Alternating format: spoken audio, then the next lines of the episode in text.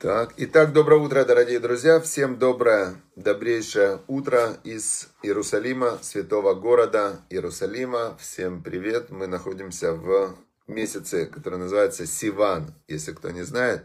Вот многие думают, что сегодня 19 мая. И это правильно, сегодня 19 мая, но дополнительно к 19 мая сегодня еще есть э, число, которое называется 8 Сивана. Если кто не знает, что вот сегодня 8 Сивана. Так, а по факту-то какой сегодня день? По факту какой сегодня день? Нету факта. Сегодня день, который кто-то называет 19 мая, а кто-то называет 8 Сивана. Это было вступление как раз к сегодняшнему уроку по теме э, лошонара злоязычия, потому что, да, всем шалом, когда мы изучаем законы о злоязычии, нужно понимать, что любая, любая, любое высказывание, которое человек произносит, оно не является фактом. Факт – это что-то реальное, с чем согласны 100% людей. Это факт, это объективная реальность.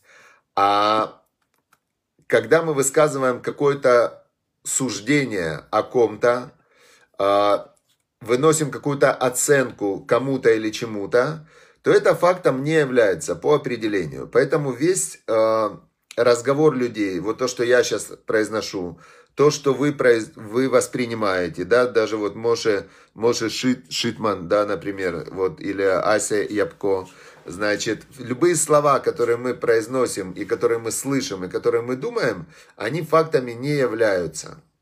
Вот, и с этой э, аксиомы, это факт, это аксиома, что слова не являются фактами, слова являются описанием фактов, символами, которыми мы пытаемся передать друг другу значение, пожалуйста, значение фактов. И вот эти символические звуки, которые мы произносим, они фактами не являются. Все, с этим, это факт. С этим согласны все. А, опять же, видите, это тоже не факт. Почему это не факт? Потому что с этим не могут согласиться все, так как меня могут сейчас понять только те, кто говорят на русском языке. Для всех остальных этот э, набор звуков, который я произнес, это просто набор звуков, которые вообще не являются, никак не связаны с тем смыслом, который я в эти звуки вкладываю. То есть этот смысл могут понять только те, кто владеют русским языком. Понятно? То есть фактов нет. Мы живем все в виртуальной реальности, которая сформулирована символическими звуками, словами. О. Теперь, значит, законы Лашонара мы сейчас изучаем. А, оказывается, Всевышний Бог, Создатель мироздания, Он а, обязал еврейский народ на горе Синай, вот как раз мы вчера праздновали получение Торы, так там есть 17 запретов, говорит злоязычие, даже если тебе кажется, что это правда. Запрещено. То есть Бог сказал, не надо. То есть тебе не нравится что-то, ну, это твое личное дело. Ты не должен об этом сообщать другим людям. Все, не должен. А, не просто не должен, запрещено. Будешь сообщать, будешь болеть. Конкретно. Вот была такая ситуация, откуда мы знаем законы злоязычия. Самый яркий пример. Была родная сестра Муше Рабейну, пророка Муше. И родная сестра его Мириам, тоже пророчица, тоже, тоже вообще святая женщина, которая, ну просто Мириам, она была святая во всех отношениях. И она говорит своему родному брату, первосвященнику Аарону, она говорит, «Э, вот, говорит, э, стоит жена Машерабейну, да, несчастная женщина, несчастная женщина. Он же с ней не живет, э, хотя он пророк, и мы пророки, но мы со своими мужьями и женами живем. Вот так она сказала, безобидно, безобидно. Правда, правда, Машер Рабейну не жил. И тут сам Всевышний, откройте вот Тору, посмотрите, как Всевышний на это отреагировал. Он ей говорит, ты вообще, на... он ей сказал, как ты можешь про Машер Рабейну? Машер Рабейну такое говорить. Она, она говорит, а что, это ж правда, я же ничего плохого не сказала. Он говорит, все, Надя, и у нее проказа. Бах, покрылась она проказой. А, и это было следствие правды. Вот иногда человек говорит, да я тебе правду сказал, а что ты обижаешься? А он обижается. И от его обиды, да, ты правду сказал, ну хорошо, а он-то обиделся. И от обиды он взял и как дал палкой по голове. Тут говорит, за что ты меня бьешь? Я же тебе правду сказал. Он говорит, правда, правда, но мне обидно, мне неприятно. То есть ты, ты словами меня обидел, а я тебя палкой ударил. Все понятно, да? Хорошо, двигаемся дальше. Значит, поэтому мы изучаем законы, как правильно на это реагировать, потому что Всевышний сказал, не только нельзя говорить лошонара, но и слушать. А это вообще сложно, это вообще не в твоей власти, э, что кто-то другой не скажет какое-то зло, да, какую-то гадость. Теперь, а, так нам сейчас вот мы дошли до такого момента интересного, что когда ты услышал уже лошонара, а тебе запрещено в это верить и запрещено слушать, но ты уже услышал, и есть ситуация, когда ты не можешь в это не поверить, потому что тот человек, который говорит, он э, говорил всегда правду, и, скорее всего, он говорит правду. Так есть еще один очень вариант пограничный, это очень интересно. Это могут делать только высокоосознанные люди, владеющие своим мышлением. Они могут принять какой-то факт, из того, что сказано, но не принять его негативный смысл. Давайте посмотрим. Значит, э, что имеется в виду? Давайте на примере, который приводит э, автор, мы как раз э, и увидим, как это работает. Значит, уже в начале беседы госпожа Сара Пресс пыталась остановить свою подругу Рахель Веленскую и хоть как-то прервать поток ее слов. Ну куда там? Со свойственным ей напором та поведала Саре, что Леечка Ружинская на ее глазах нарушила кашрут, употребив в пищу запрещенный продукт. Саре Пресс трудно поверить, что Рахель говорит неправду. То есть можно было бы, самый простой вариант, не верю. Это Лашонара, не верю. Но она не может э, так подумать, потому что Рахель, она не обманывает.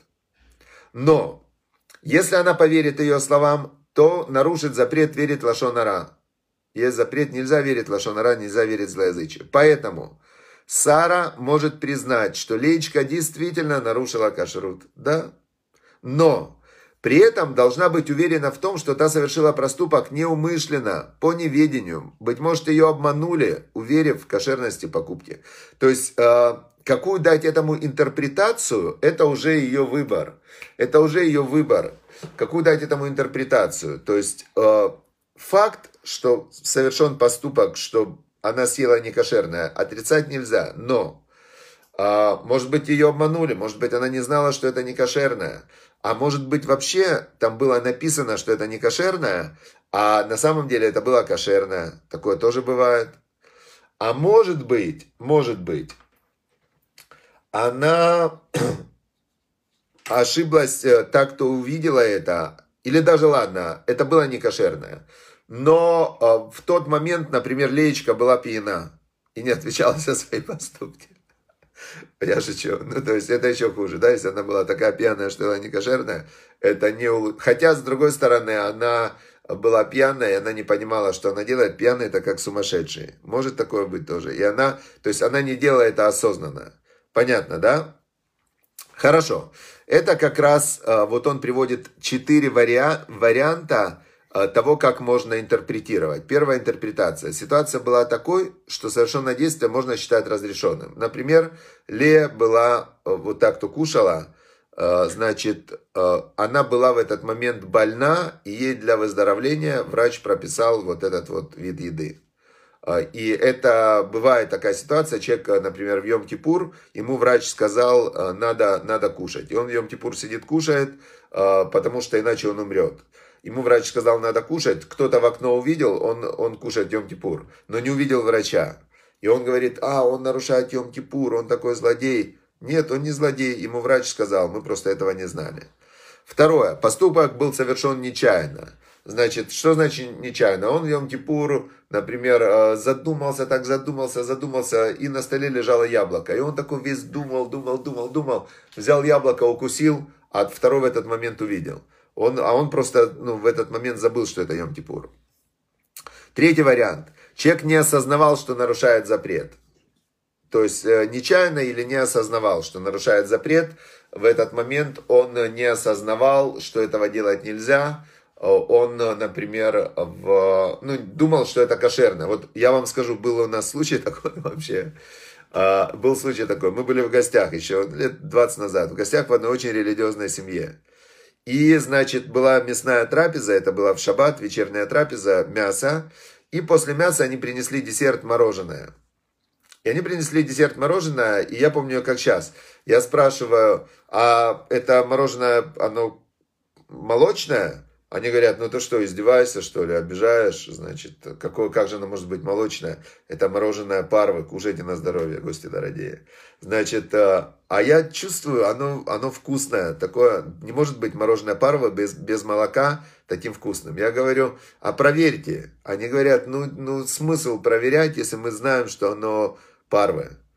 Потом, значит, а, я говорю, ну давай все-таки проверим, посмотрим. Ну вот как-то я Чуйка у меня была, чувствовал. В общем, они проверили, оказалось, действительно, что-то перепутали в холодильнике. Дети съели мороженое то, положили в другое. То есть, они были уверены, что это мороженое парвы, оно не, не молочное. То есть, хозяева квартиры, святые люди, в жизни бы они, но они неосознанно, а, не осознавали, что они в этот момент нарушали запрет а, кушать мясное с молочным.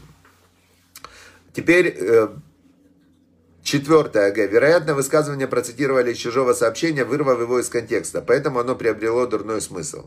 То есть в случае, если рассказывать не то, что видели своими глазами, а то, что слышали от кого-то, то очень легко здесь понять, что если каждый человек то, что видит, он это интерпретирует. И когда кто-то вам рассказывает то, что видел своими глазами, там уже ну, 100% есть искажения.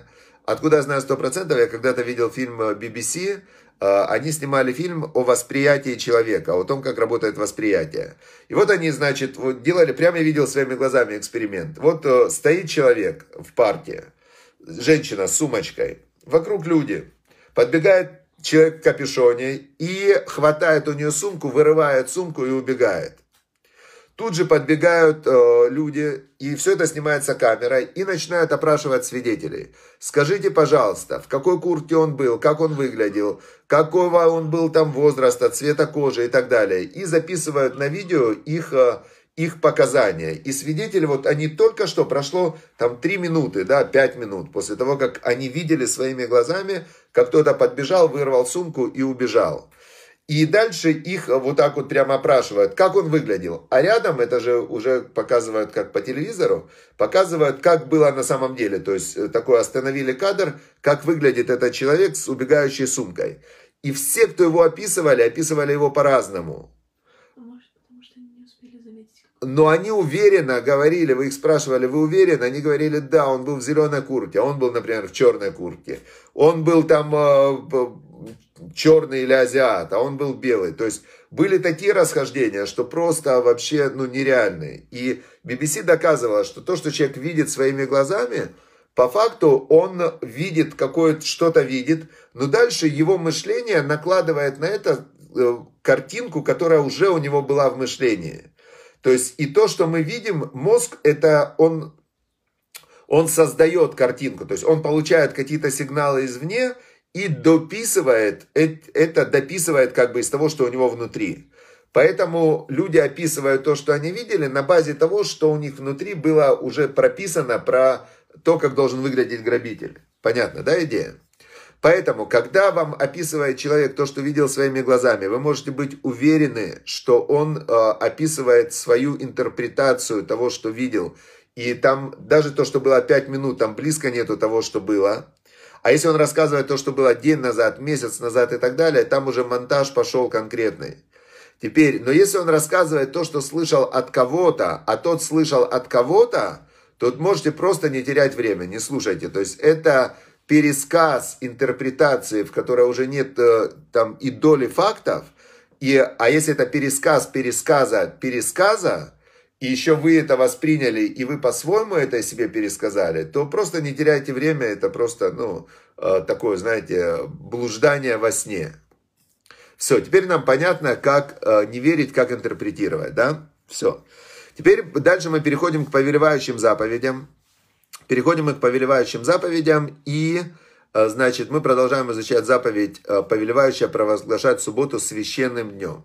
Значит, мы чуть-чуть еще раз остановимся на этом, что э, выделение субботы из э, будничной деятельности происходит с помощью того, что человек произносит перед субботой специальную формулу, в которой он объявляет, что как Бог семь дней он сотворял, шесть дней сотворял небо и землю, и все воинство их и так далее, и субботу выделил Бог. И я сейчас, в, как раз вот зашло солнце в пятницу, вышли звезды, уже началась суббота, и, значит, я сейчас э, свидетель, и э, суббота называется знак союза. Я сейчас вот этим своим утверждением, э, я, э, как сказать, освещаю этот день, день субботний. Понятно, да? То есть очень-очень э, это все понятно нам становится. Сейчас я пока не буду больше на этом останавливаться. Можете посмотреть потом уроки, мы сейчас про это идем уже несколько раз. Я сегодня хочу больше остановиться на истории. Одна история, которая... Эта история, опять же, мы понимаем, что эта история, это интерпретация фактов, э, которые были, да, то есть эта история рассказана Равом, которого зовут Давид Шойхет. Эту историю он рассказал, а, значит, рассказал он эту историю, ее записали, и я вам сейчас хочу ее пересказать, как я ее понял, с некоторыми вот именно моими интерпретациями. А вы потом сможете ее прочитать. Это очень известная история, я ее слышал несколько раз. Рассказывает Рав Давид Шохит, что он родился в городе Базель в Швейцарии, и когда ему было в 47 году, ему было 15 лет, семья переехала в Нидерланды, его отец стал главным раввином города Гаага. Это было уже после катастрофы, после Второй мировой войны.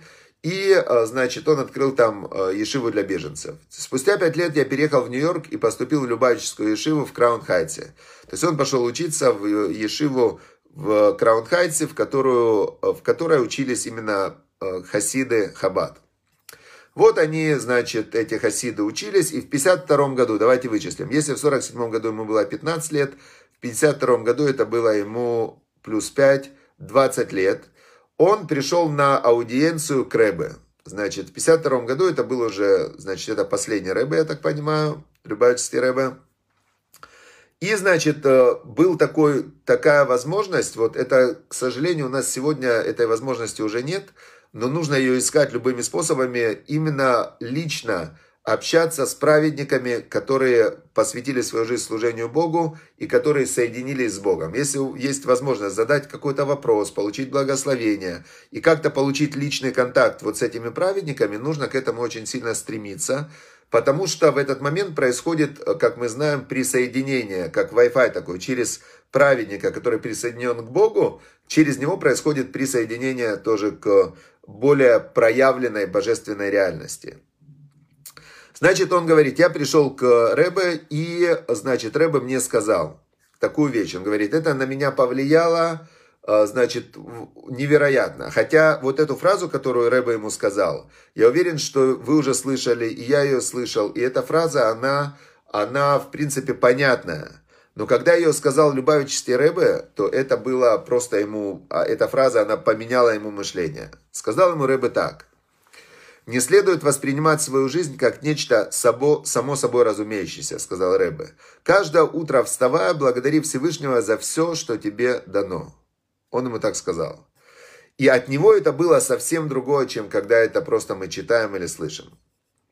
Он отметил, что многие люди, ложась спать ночью, ожидают, что встав утром, найдут свои тапочки рядом с кроватью, где их оставили накануне. Но одеваясь, они жалуются, что погода слишком холодная или слишком жаркая. Другими словами, они утром начинают свой день с того, что начинают критиковать Всевышнего. Ибо кто же еще определил погоду, кроме как Всевышний? Понятное дело, что погода это Бог дает миру все, включая погоду. А, а ведь вместо этого им следовало бы быть благодарными, что они живы, что их имущество еще принадлежит им, что новый день начинается, и у них есть возможность совершить множество добрых дел. И так он сказал ему, что запомни эту простую вещь, что прямо с утра начинай благодарить Всевышнего, и пусть весь твой день будет наполнен благодарностью, и э, передавай вот это добро, которое ты чувствуешь и осознаешь, что оно у тебя есть, другим людям. Значит, он говорит, я это запомнил, мне было 20 лет, я никогда этот урок не забуду. Все. Хотя, когда это Рэбе ему сказал, это ему изменило мышление. Когда мы сейчас это послушаем, то оно как в одно ухо войдет, в другое уйдет. И я уверен, что многие, услышав это и согласившись с этим, завтра утром скажут жарко, холодно, плохо и так далее. Из опыта я буду, может быть, один из этих людей. Теперь, значит, э, на этой же аудиенции Рэбе посоветовал мне посвятить себя еврейскому образованию. я планировал после Ишивы поступить в университет и выучиться на инженера по электротехнике. Но Рэбе сказал, что приближение евреев к еврейству приносит гораздо большее внутреннее удовлетворение. Потому что, как он выразился, каждый еврей это как бриллиант. И когда ты находишь, есть в Талмуде такое выражение, ходил Раби Уда Анаси, и он искал именно а, потомков великих раввинов. И очень часто потомки великих раввинов оказывались вообще самыми людьми испорченными. Он пришел там в один город, говорит, а где потомки а, там Раби, по-моему, Илазара, сына Раби Шимон Барюха, а ему сказали, а он сейчас работает э, мальчиком по вызову. Представьте, что он работает, он вообще... Рэбе говорит, найти его срочно, и он его нашел, он его сделал раввином, там он его очень приблизил. И там есть такая фраза из пророка, по-моему, не помню, Ехескель или кто-то из пророков, что «Амуци якар мизулель» тот, кто вытаскивает драгоценность из мусора, кипить их ед. Как он скажет, так и будет. То есть тот, кто спасает, именно вытаскивает из зла человека и делает его праведником, помогает ему стать праведником, обучает Торе и так далее, он, у него появляется огромная сила. Как он скажет, так будет, то есть его сила, его благословение невероятные. Поэтому сказал Рэбе, что ты должен заниматься еврейским образованием и возвращать нерелигиозных евреев, вот этих маугли, которые, которые просто их воспитали пионерами, комсомольцами, там еще где-то, кем-то, возвращать их к Всевышнему. И он говорит, я, раз Рэбе сказал, я его услышал, и он стал посланником Рэбе в Торонто. И дальше история такая. Значит, его пригласили выступить в каком-то университете. И он в этом университете, значит, в этом университете он э, выступал, но там была аудитория, были в основном э, студенты не евреи. Это был университет, это был университет и я сейчас не, не расскажу, там очень красивый конец истории. Значит, я вам советую, зайдите на сайт, э, на сайт vaikra.com, и там эта длинная история, там вот просто уникальная история с тем, как он выступил. И э, подпишитесь на канал в Телеграме, Телеграм-канал Вейкра. Туда приходят ссылочки на все уроки, на все статьи мои и всех остальных преподавателей Торы. Все, я сейчас, к сожалению, сейчас уже 10.26, и я не могу дальше продолжать эту историю, но там была уникальная, удивительная история, как он выступил в этом университете в Торонто и что из этого получилось. Все, всем удачи, успехов, говорим только добрые слова. В...